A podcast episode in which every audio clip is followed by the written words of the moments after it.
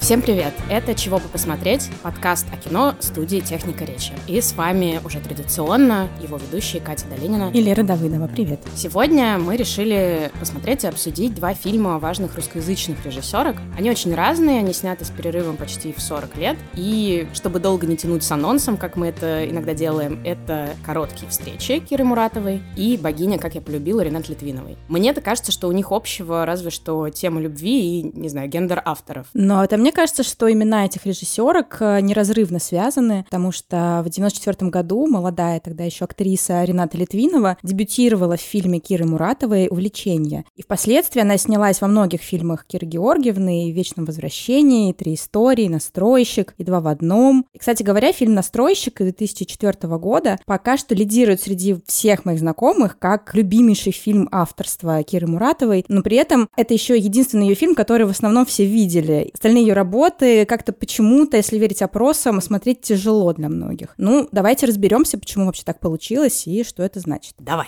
«Короткие встречи» Киры Муратовой вышел в тысяча девятьсот шестьдесят седьмом году. Кира Муратова вообще стоит особняком среди других режиссеров и советского, и постсоветского периода. Как по мне, она примечательна как раз-таки тем, что вызывает у зрителей такую вот неоднозначную реакцию. Несмотря на то, что многие вот рекомендуют знакомиться с творчеством Киры Муратовой как раз с «Настройщика», мне кажется, что все Все-таки в первую очередь надо посмотреть именно «Короткие встречи». Это ранний фильм Киры Георгиевны, его даже можно считать дебютным, потому что до него она сняла две короткометражки и один полный метр в соавторстве с мужем своим, Александром Муратовым. Ну, мы решили с Катей, что с этого момента мы не будем сильно останавливаться подробно на сюжете. Ну и да, и каждый раз, мне кажется, надо говорить, что вообще мы рекомендуем слушать наши обсуждения после того, как вы посмотрели фильм. Если вы послушали эти пару минут, то вот сейчас можно спокойно выдохнуть, нажать на паузу и пойти посмотреть фильм «Короткие встречи» Киры Муратовой. Если вы уже посмотрели фильм, то просто напоминаем, что по сюжету девушка Надя в исполнении Нины Руслановой, это, кстати говоря, ее первая большая роль в кино, работает в чайной и влюбляется в эффектного геолога Максима, еще бы в него не влюбиться, что его играет Владимир Высоцкий. На самом деле этот секси-геолог женат, и вообще всю историю его и Нади мы узнаем такими флешбэками, а вот основная линия — это уже линия его жены Валентины, которую играет, кстати, Кира Муратова. Валентина работает в райсовете, в основном занимается тем, что инспектирует проводку воды в хрущевках, проводит лекции, совещания, в общем, серьезная мадам. И пути Валентины и Нади пересекаются, когда Надя устраивается у женщины-домработницы. И так через путешествие по воспоминаниям героев, между которыми вставлены всякие бытовые сценки, мы и вот следим, как разворачивается эта такая драматургическая загогулина. Ты сказала, что Кира играет его жену. Я как раз-таки не считала этого в полной мере, когда смотрела фильм, потому что я обратила на несколько моментов внимание, где, по-моему, в парикмахерской, когда она ждет, что он приедет, mm-hmm. говорят, а к этой-то бородатой ходит, тоже ничего. И мне кажется, что обычно парикмахерские — это то место, где все в курсе, кто с кем спит, живет, женится. И поэтому вот это вот «ходит» для меня прозвучало, как будто это скорее все-таки у них отношения, может быть, не знаю, гражданский муж, mm-hmm. но с учетом, что он постоянно в разъездах, не воспринимается таковым прям, типа, постоянным быть, сожителем. Именно из-за этого, из-за того, что он постоянно в экспедициях, у соседей сложилось такое впечатление, что он к ней просто ходит из-за того, что такое вот у них непостоянное сожительство, потому что везде, во всех описаниях, во всех аннотациях сказано, что она его жена. Возможно, имеется в виду гражданская. Помнишь еще момент, где нам в самом конце фильма показывают, как Надя вообще оказалась изначально в первой сцене перед дверями квартиры Валентины? Она приходит в центр, видимо, геологов, где их распределяют, и спросила его адрес.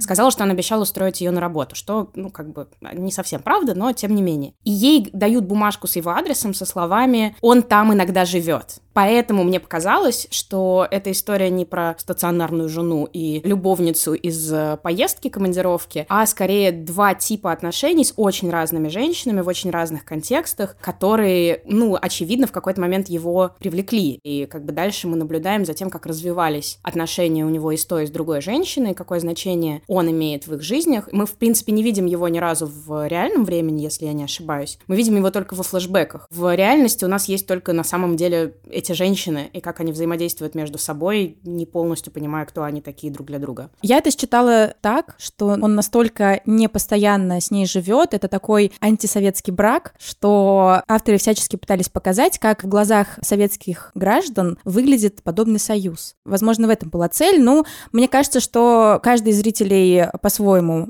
считает их отношения, может быть, даже поделится об этом в комментариях. Примечательно, что Кира Муратова сама работала над сценарием. В основе она частично использовала рассказы писателей Леонида Жуховицкого и Леонида Фомина. Или Фомина? По свидетельствам Киры Георгиевны, она придумывала сюжет, когда переехала в Одессу после окончания ВГИКа. Она тогда столкнулась с перебоями воды в городе, и повсюду люди наполняли ведра и тазики воды на случай, если вдруг воду опять отключат. И вот у нее родился такой образ сильной, умной, независимой сотрудницы какого-нибудь метафорического райсовета, которая вот ходит по стройкам, разруливает всяческие проблемы с этими перебоями воды, но в собственной жизни никак разобраться не может. Так вот появилась даже метафора метафора отношений этой героини с мужем. Он точно такой же, как эта непостоянная вода в хрущевках. И действительно, Валентина получилась такой, у нее есть амбиции, она всегда придет на выручку, она толковая, ее ценит начальство. Пока ее муж в экспедициях, она постоянно забивает свое время работы, она в ней просто тонет. И даже неожиданно нагрянувшая среди ночи вот эта девушка Надя, для нее совсем не обуза, а спасение некоторых от бытовых проблем и, возможно, компания, которой ей так не хватало. И Валентина, конечно, не знает, что Надя по уши втрескалась в ее мужа, и вот такая необычная для советского кино структура, как мне кажется, и делает этот фильм уникальным. Но у него вообще много примечательных и таких необычных характеристик. Это и довольно сложно выстроенный сюжет, очень интересная работа со временем, нетипичные, как мне кажется, для шестьдесят седьмого года героини, не романтизированный образ вообще советского быта, потому что мы видим не только вот эти постоянные проблемы с водой и какие-то сложности со стройками и сдачей жилья, и переносы дат, которые мы видим через работу Валентины, но и там есть еще эта история с тем, что фильм же начинается с того, что она пытается слиться с того, чтобы вести некое совещание по продвижению переезда в сельскую местность, и она все кому-то звонит, что-то пытается порулить, чтобы ее с этого сняли, а потом к ней приезжает эта девушка из сельской местности угу. и говорит, что типа херней вы занимаетесь, извините меня, ваша вот эта вот лекция, то, что вы придумали, во-первых, это ерунда, во-вторых, как бы нужно любить, и оттуда уезжают, потому что там нечего делать, и они ярко подсвечивают проблему того, что из деревень уезжают, что там нужны кадры, но там нечего делать, и, собственно, тот факт, что мужчин там нет, и они в дискуссии довольно интересно это обсуждают, про то, что там, свинью сколько стоит выкормить. То есть, мне кажется, там довольно много таких метких деталей, mm-hmm. которые очень ярко показывают эту реальность, и помимо этого, да, это сложная романтическая линия с такими да. необычными персонажами. Да, романтическая линия, мне, откровенно говоря, была очень интересна, это просто для советского кино мне показалось необычно показать ее именно такой, и э, я поэтому хотела бы отдельно обсудить Владимира Высоцкого, который играет геолога, мужа, не мужа, главной героини. Он такой вечно себе на уме. Мой вообще любимый момент, мне кажется, за весь фильм, это лицо героини Нины Руслановой, когда герой Высоцкого сделал из ее гребня губную гармошку. Он такой вот просто весь такой харизматичный, такой рубаха-парень. И она такая, ух, нифига себе, нормально топит мужик. Я поняла, что все, в этот момент ее сердце растопило,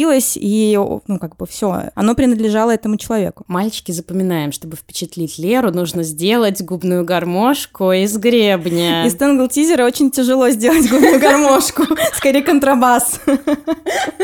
Вот что меня точно впечатлит, так это вкусный веганский шоколад. Обычно все шоколадки почему-то с молочкой, и найти что-то без нее, ну, трудновато. Но дарю всем свою находку. В Яндекс.Лавке есть потрясающий гречишный шоколадный батончик, а еще там есть разные виды шоколада на меду. Ну, если вам это важно. Если вдруг вас накрыла тоска и захотелось чего-нибудь сладенького, а идти куда-то, ну, совсем не хочется, все привезут быстро, буквально в течение пятнадцати минут.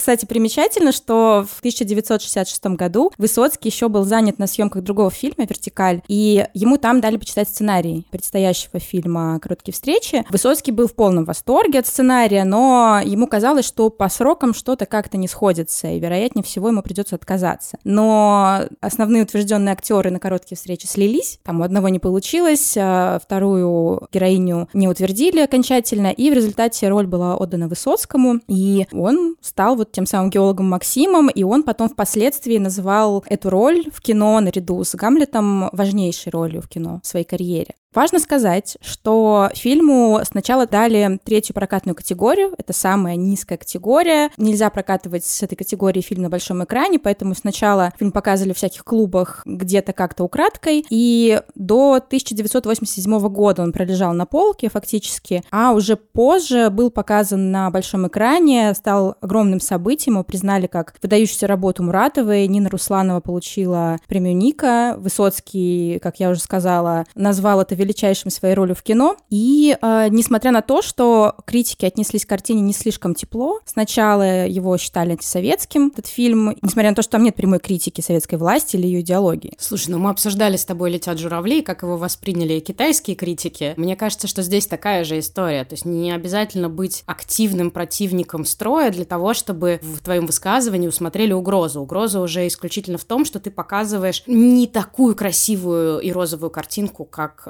хотелось бы певцам э, строя. И в данном случае «Короткие встречи», мне кажется, вполне подходят под определение антисоветского фильма, потому что действительно его персонажи — геолог, который заводит интрижку. Даже если она его гражданская жена, уже это, конечно, вызывает некоторые вопросы, да? Но даже если жена и гражданская жена, он ей изменяет. Мы это видим. Он, находясь с ней в, отнош... ну, в отношениях с своей постоянной партнершей, успешной женщиной Валентиной, которая уже, как она говорит, не восемнадцать и даже не двадцать восемь. И вообще многие у нее спрашивают, вообще хорошо бы детей, да, она совершенно точно хочет какого-то более стабильного, надежного брака, партнера и отношений. У нас есть Максим, который говорит, что ему наскучила вот эта вся работа в управе, где там он мог сидеть, он разъезжает просто, это его способ эскапизма, постоянные поездки по Союзу. И есть э, юная девушка, которая, зная, что мужчина занят, ей было, в принципе, это сказано, что, в общем, не лезь, и он как-то пытался ее так мягко, но отодвинуть. Она проявила активно инициативу инициативу для начала этих отношений, но, как я понимаю, все-таки про жену он ей не говорил, потому что она бы вряд ли пришла в квартиру к женщине, если бы знала.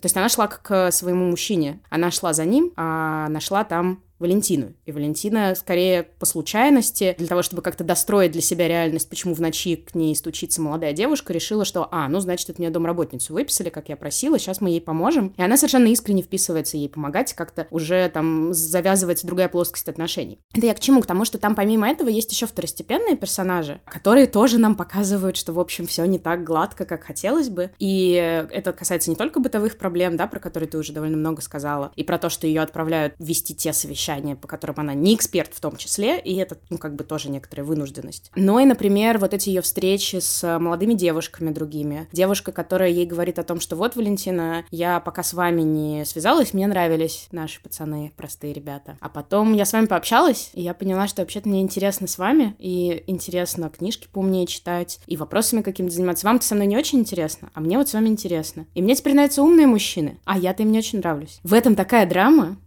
Ну, это прям правда. У меня сердечко разорвалось, когда я смотрела монолог этой девушки. Я его даже, когда смотрела впервые фильм «Короткие встречи», записала на видео и разослала своим подругам. Они сказали: «Господи, что это за великолепный фильм, я сейчас его посмотрю». Я написала, что это «Короткие встречи» Киры Муратовой, и обязательно посмотрите этот фильм. Более того, мне кажется, что этот фильм очень понравится фанатам Высоцкого, потому что Высоцкий в фильме очень много поет. Песни, которые он исполняет, к сожалению, не были написаны специально для фильма, и какая-то часть не вошла, но Ну, может быть, это и к лучшему, тогда Высоцкого не так сильно страдал от этого, не были не его авторства, так что и ладно, слава богу. Но они очень органично там смотрятся, да. То есть он геолог, который ездит с гитарой, поет периодически, и, в общем, это не какая-то искусственная такая вставка, да, и он хорошо там поет. Я совершенно была очарована героиней Нины Руслановой. Она просто какая-то невероятная в этом фильме, потрясающая. И ее и персонаж, и актриса, за ними очень интересно наблюдать. Ну и Кира Муратова, если говорить про персонажа Валентина, Валентина и про женщину, которая решает постоянно какие-то проблемы и забивает на свою личную жизнь. Тебе близок ее персонаж? Ну, скажем так, да, да. И даже работа в бюрократическом муниципальном учреждении имела место быть в моей жизни. И вот эти вот бумажечки подписывать, проблемки решать, вода почему течет, с соседями пообщаться. Relates, угу. да, да. Мне понравилось, во-первых, как отношения между ними складываются, да, там же сначала у персонажа Руслановой, очевидно, есть такой негатив и напряжение, вообще какая-то злость в отношении этой женщины, а дальше они друг для друга раскрываются, наверное, в меньшей степени для Валентины раскрывается молодая девушка, скорее для нее раскрывается Валентина, потому что она видит в ней хорошего, блин, человека, и это перестает быть историей про конкуренцию, а становится историей вообще про разные человеческие судьбы и про какой-то опыт, который может их где-то сталкивать. Мне показалось,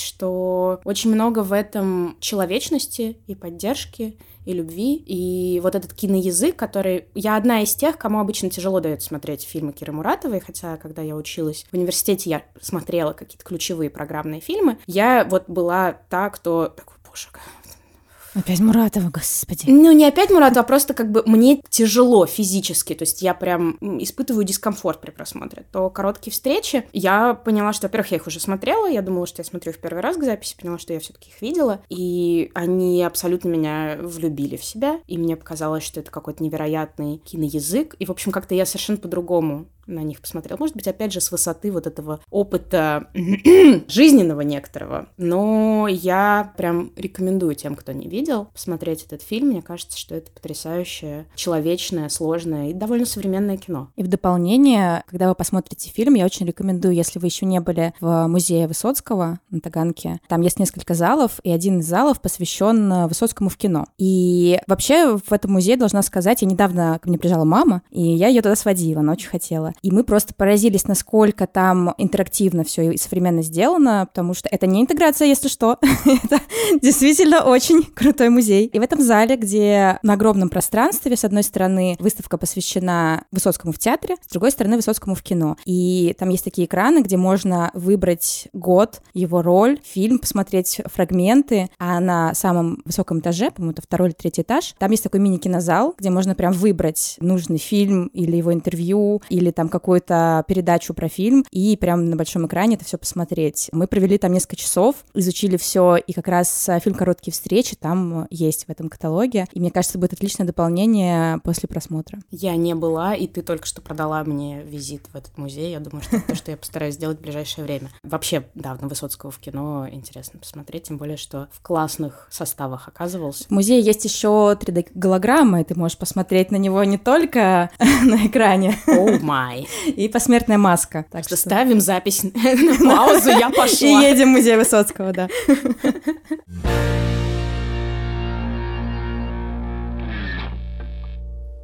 Если честно, мне каждый раз сложно представить те, кто нас слушают, смотрели эти фильмы или будут смотреть их в первый раз, потому что мы специально выбираем фильмы, которые, ну, вероятность того, что их люди видели, их можно спойлерить, очень высока. Черт подери, это фильм шестьдесят седьмого года. А, например, режиссерка нашего следующего фильма родилась в этом году. Явно шансы были, ребят. Мы не, не, не первыми в мире рассказываем вам сюжеты. Но да, я думаю, что больше людей могло смотреть из молодого поколения фильм «Богиня: Как я полюбила» две тысячи четвёртого года. Рената Литвинова, на самом деле, пробовала монтировать, снимать разное. Она делала документальный фильм про советских кинодив. Она монтировала фильм-концерт Земфиры. А это ее первый игровой полнометражный дебют, в котором она исполнила главную роль, так же, как Кира Муратова исполнила главную роль в своем дебютном полнометражном фильме. «Богиня: Как я полюбила» две тысячи четвёртого года для меня нетипичное кино для просмотра. И я даже, когда мы уже распределились с тобой, о чем мы будем говорить, задумалась о том, что, наверное, мне были бы органичнее короткие встречи, чем «Богиня: Как я полюбила», потому что вот это вот все very poetic cinema, очень образное, очень чувственное, очень красочное. И я как бы такая... Для этого фильма необходимо определенное настроение. Его, конечно же, не посмотришь вот так сходу. К нему, мне кажется, необходимо как-то либо подготовиться, либо у тебя должно быть есть ощущение, во что сейчас тебе это нужно. Поэтому я «Богиню» смотрела несколько раз. Один раз я смотрела как раз в тот момент, когда... Ну, у меня было ощущение посмотреть скорее «Убить Билла», чем э, «Богиню». Поэтому мне когда казалось все слишком жеманным, ломаным, таким слишком напыщенным. А затем в какой-то потрясающий поэтический осенний вечер с прекрасным настроением после бокала вина я подумала, ну, посмотрю-ка я «Богиню». И этот фильм мне невероятно зашел в тот момент. И я в нем увидела даже гораздо больше, чем при первом просмотре. Поэтому, возможно, это как раз то кино, которое необходимо периодически пересматривать. Я думаю, что замечать что-то при пересмотре — это в целом характерная вещь для того, чтобы смотреть кино несколько раз. Если фильм интересный, что-то из себя представляет, скорее всего, там будут замечаться какие-то новые-новые детали. Но вот при всей вот этой вот моей подводке про то, что это не очень мое кино, и я люблю все попонятнее, пожестче, поконкретнее и желательно потрагичнее, то в данном случае мне вообще-то понравилось. Может быть, конечно, у меня сейчас просто такая фаза сентиментальная, и вдруг оказалось, что мое сердечко тоже можно растопить. Но тем не менее. Я помню хорошо «Северный ветер», фильм, который, скорее всего, многие видели, который выходил несколько лет назад, тоже Ренаты Литвиновой. И в целом, как бы вот просматривая несколько ее картин подряд, можно заметить, что это такая театрализированная форма. «Северный ветер» же изначально это спектакль. Я думаю, что и «Богиню» тоже можно было поставить как спектакль. Возможно, ставили. Проверить. А, велика вероятность, да. Ну, помимо того, что это выглядит театрализированно, как представление, в целом, мне кажется, что эта история очень кинематографичная, в том числе потому, что там очень много от мифа об Орфее и Вредике, и в том числе очень много прослеживается от Жана Кокто и фильма «Орфей», не помню какого года, но, в общем, прекрасного французского фильма, старого, черно-белого, красивого. Тоже можно посмотреть. В данном случае у нас есть история про такую женщину, которая живет уже как будто бы в загробной жизни, такая Вредика, которая не дождалась своего Орфея, но при этом она находится в настоящем времени, и она работает следователем, это Рената Литвинова, и она расследует разные дела. Вокруг происходят совершенно безумные вещи, периодически героине Ренаты по имени Фаина снятся разные странные сны, в том числе ей снится ее мама. Маму ее играет прекрасная актриса Светлана Светличная, которую вы могли видеть в каких-то других советских фильмах, тоже потрясающей красоты женщина. И, в общем, между этими делами, снами, какими-то, ну, иногда трогательными, очень аккуратными ухаживаниями коллеги, происходит ее жизнь. Она уже живет так, как будто бы она уже в загробном мире. Там очень много чего-то абсурдного, нарочито абсурдного. А потом она сталкивается с героем. Это вот все такие главки, которые коротенькие, они разбиты, такие фрагменты, оформлены музыкально тоже очень красиво. Это могли бы быть маленькие отдельные клипы. Музыку там сопровождает, ну, Ник Кейв там звучит в какой-то момент, но, в принципе, там много Земфиры. И я думаю, что если в первом фильме мы говорили о том, что этот фильм понравится фанатам Высоцкого, то в данном случае это касается всех фильмов Ренаты Литвиновой. Мне кажется, что если вам нравится Земфира, то вам будет как минимум любопытно с этим познакомиться. И, в общем, разворачиваются множество трагических, на самом деле, историй, которые мне не хочется тоже на них останавливаться в подробностях, потому что, с одной стороны, это не имеет значения, это некоторый такой очень насыщенный рококо фон. Там много деталей, которые можно разглядывать, много героев. Это артовый фильм, на самом деле. Это такой чистый арт, потому что даже сцена, где Фаина в ванной читает книгу, мне кажется, ну, это просто картина. Облупленные стены, облупленная ванна, грязная вода. Это, в принципе, прекрасно все поставлено, и оператор фильма Владислав Апельянс. Из последнего, что могли вы его видеть, например, фильм «Уроки Фарси» или фильм «Лето» Кирилла Серебренникова, снимал именно этот оператор. Она с ним вообще работает довольно часто, он, по-моему, «Последнюю сказку Риты» тоже кажется, а, да, снимал. Кажется, да. Там чудесный актерский состав, несмотря на то, что это дебют. Рената Литвинова была уже известной, состоявшейся, в принципе, к этому моменту дивой. Угу. Наверное, актриса здесь будет недостаточное слово, именно дивой. Дива, дива. Как пела Бейонсе, дива — это Хаслер только по-женски. Ама, ама, а дива. Да, да, именно оно.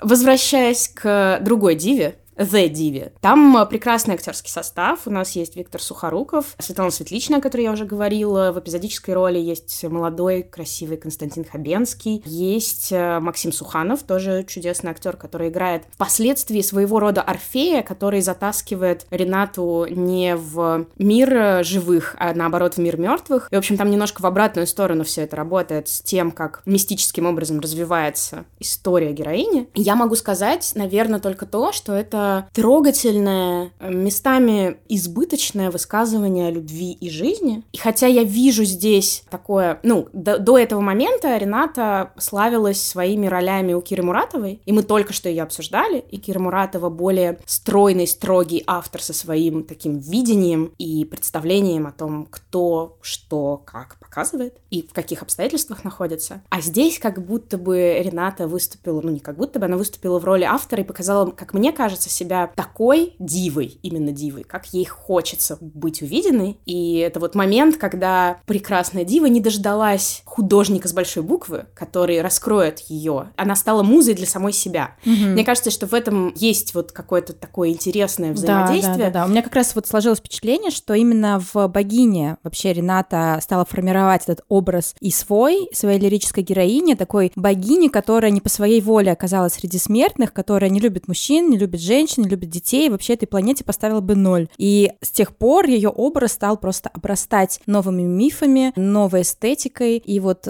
трансформировался, собственно, в ту Ренату, которую мы знаем сегодня. Ну, обрастать, наверное, не то слово, которое я бы здесь использовала, потому что мне кажется, что она довольно сознательно обросла. Она э, этот миф вырастила сама, она себя сделала той, кем она хотела быть, и я вижу в этом такое сочетание, когда ты и прекрасная актриса-женщина, и демиург в то же время, и ты как бы self-made полностью woman, но как бы у тебя просто, повторюсь, не было того автора рядом с большой буквы, который мог бы тебя на этот пьедестал поставить, поэтому ты сначала пьедестал сколотила, сама рюшечками украсила, сама на него встала и красиво сидишь. Как бы это самый правильный подход, на мой взгляд, потому что не нужно ждать, что кто-то сделает тебя звездой, становись ей сама. Согласна, и при этом мне кажется, что все-таки не прям с этого фильма начинается вот этот ее поэтический образ. Думаю, что она такую манеру и игру актерскую уже реализовывала и в других проектах, по которых ее можно было увидеть. Там и сериальные, и какие-то фильмы. Она уже была известна. Она готовила аудиторию просто к, к этому. Она всегда была этим человеком. И выходит богиня, да, и просто поставила жирную запятую в этой истории. Ну да, здесь она это как бы так оформила, максимально декорировала, как такой праздничный торт. Mm-hmm. Но начинка была ясна уже задолго до этого. Мне бы хотелось еще, кстати, поговорить про мифологию. Ты очень крутое провела сравнение с мифом об Орфее и Эвридике. И у меня первое, что мне бросилось в глаза, это, конечно, зеркало. В фильме это такой очень сильный троп культурный и переход из мира живых в мир мертвых. Вот в виде этого зеркала это, конечно, очень мощно. Значение этого предмета, как мне кажется, очень глубокое, неспроста зеркалам вообще в культуре и в кино, в частности, придается такое зловещее значение, начиная с сказки о мертвой царевне, семи богатырях или Белоснежка, если будет угодно, и заканчивая фильмом ужасов «Зеркала». То есть э, мне самой было жутковато, честно скажу, смотреть ту самую сцену, где наша прекрасная Фаина сквозь это зеркало попадает в мир мертвых. Мне было чуть-чуть... Ну, то есть я сейчас смотрела ночью, и мне было... У меня прям мурашки побежали по спине. Человек, который смотрит японский снаф, как бы. Я не смотрю японский снаф, повторюсь. Я смотрела его однажды для дипломной работы. Это разные вещи. Литвинова вообще, как мы знаем, тему смерти очень любит. Она любит ее эстетику, вот эту вот надобность этой смерти. Она неоднократно признавалась, что эта тема не то чтобы ее питает, но она ее вдохновляет на какой-то полет фантазии. В спектакле «Северный ветер», например, есть замечательный момент, когда смерть приходит за героиней, та спрашивает уже, а смерть, ее, кстати, играет Рената Литвинова, пожимает плечиками, такая, ну как, все. Вот, и у Литвиновой смерть — это просто такой переход через зеркало в другое измерение. Ну, Литвинова не первая, кто питается этой темой и этими образами. Тут и, и в том числе про зеркало, да, если мы вспоминаем фильм «Орфей», то там тоже способом перемещения из мира живых в мир мертвых был проход через зеркало. А что касается смерти, то вообще тема декаданса, распада, разложения, ну, это такой полноценный серебряный век. И мне кажется, что Литвинова максимально позволила себе взять все, что ей хотелось, у всех в культуре, кто ей был симпатичен, нравился и интересен. По поводу зеркал и вообще зеркальных поверхностей, там в том числе есть одно из дел, которое она расследует, исчезновение девушки, есть момент, где они пытаются проникнуть в закрытую квартиру с идеально отполированной дверью, и мне кажется, что уже там есть такой намек на переход из одного измерения в другое. И уже есть какой-то посыл, где кажется, что она так тянется к этой двери, что она хочет и сможет пройти сквозь нее. Дальше тоже тема воды, как такого переходного элемента, если мы говорим о том, как им удалось проникнуть в эту квартиру, да, и вытащить девочку похищенную. Это тоже была протечка, и вот они затопили квартиру ниже, и таким образом у них... Перекликается, да, с короткими встречами? Да, да, да. То есть тема воды, которая проникает или не проникает хватает или ее не хватает, тема отношений, тема любви между героями. И вообще вот для меня фильм «Богиня, как я полюбила», конечно же, фильм не про поход из мира живых в мир мертвых и наоборот, а про любовь и поиски смысла, и про то, как можно быть мертвым в мире живых и живым в мире мертвых. И мне кажется, что это очень про персонажа Ренаты Литвиновой и про тот образ, который она выстраивает, когда она как бы и не там, и не там. Мне очень понравилось, что в конце разные люди отвечают на вопрос, что самое главное в жизни, и это любовь. И вот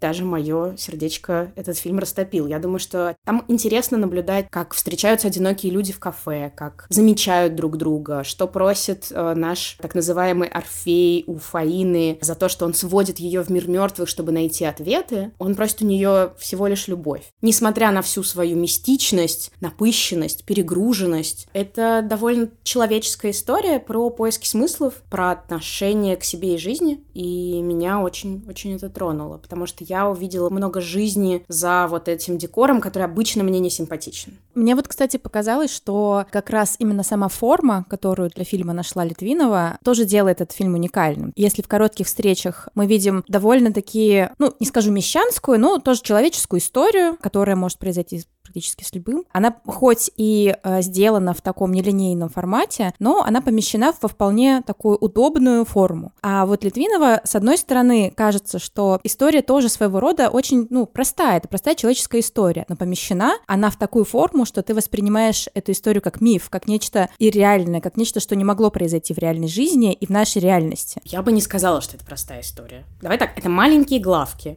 Mm-hmm. Про полусумасшедшую следовательницу, которая все время путает имена всех вокруг, которая расследует дело о том, как девочку похитили соседи, у которых случайно погибла собака, и они год ее держат у себя дома. История сложная, но она человеческая.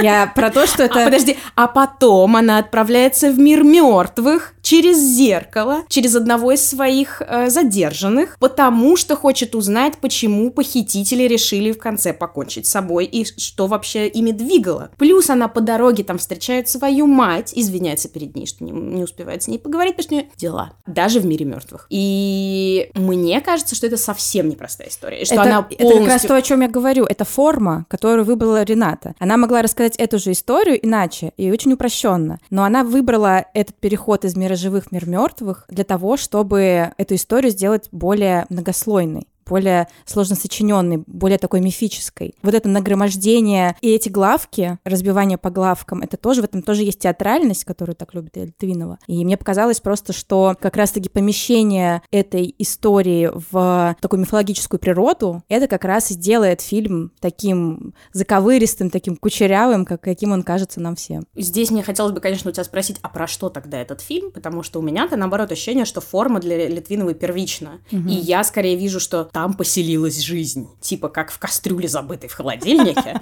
вдруг появилось нечто живое. Я это вижу скорее так, потому что мне сложно представить это высказывание каким-то более лаконичным, потому что, мне кажется, вся Литвинова — это и есть форма. Мне кажется, что у нее просто форма и наполнение неразрывно связаны. Если рассматривать «Северный ветер», скажем, как бы первично это был спектакль, и в целом спектакль, не сказать, что он очень оляпистый, он довольно минималистичный. Несмотря на то, что там Гоша Рубчинский шил костюмы, там Муджуз был звукорежиссером и Земфира писала музыку, тем не менее он не выглядит таким приукрашенным, как выглядит фильм. Там история тоже достаточно потусторонняя и довольно мифическая, но при этом перенесенная история на экран, когда это фильм, там история много видоизменилась, там добавились еще дополнительные смыслы, другие герои. Фильм уже выглядит совершенно иначе. Там слишком много таких витиеватых вещей, которые украшательских, я бы сказала. Я, возможно, ошибаюсь, но мне такое ощущение сложилось, что она при обдумывании своего произведения, если это касается кино, она прежде всего пытается придумать мир, в котором будет разворачиваться история. То есть у нее первично это мир, куда она помещает уже историю, которую придумала отдельно. И соприкосновение вот этих, этого мира и этой истории рождает, собственно, то, что мы называем творчеством Ренаты Литвиновой.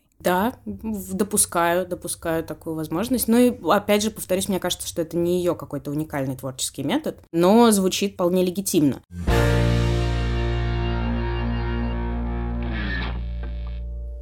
«Короткие встречи» и «Богиня», фильмы, которые мы сегодня обсуждали, для меня, честно говоря, знаковые. Мне вообще очень нравится наблюдать за женщинами-творцами в кино, мне нравится смотреть, как они находят символы и знаки, чтобы донести свои высказывания, как они раскрываются, к чему вообще ведет их творческий путь, мне нравится следить за ними. Именно поэтому я и Муратову, и Литвинову порой там не всегда полностью могу понять, но мне кажется, что это ведь главное, потому что они дарят, ну, по крайней мере, Литвинова до сих пор, а Кира Георгиевна, увы, скончалась в две тысячи восемнадцатом году, а зрителям кусочек своего мира, полного размышлений, фантазий, вот те самые ми- миры, которые они создают. И я рада, если после просмотра этих фильмов вы продолжите свое знакомство с этими выдающимися режиссерками и будете погружаться в их миры. Да, я полностью поддерживаю. Мне кажется, что это очень достойные художницы, не побоюсь этого слова. И если для Киры Георгиевны «Короткие встречи» может быть фильмом, чтобы начать знакомиться с ее творчеством и продолжить дальше пройтись по ее фильмографии, то с Литвиновой вы наверняка сталкивались в разных ее проявлениях, и это скорее возможность узнать чуть больше, чем вот этот ролик, который ты процитировала про то, что этой планете я поставила бы ноль. То есть этой планете она поставила бы ноль, но там за этим есть гораздо больше представления о том, что вообще из чего состоит планета и что во всем этом можно было бы увидеть. Я надеюсь, что вы не пожалели, что провели с нами время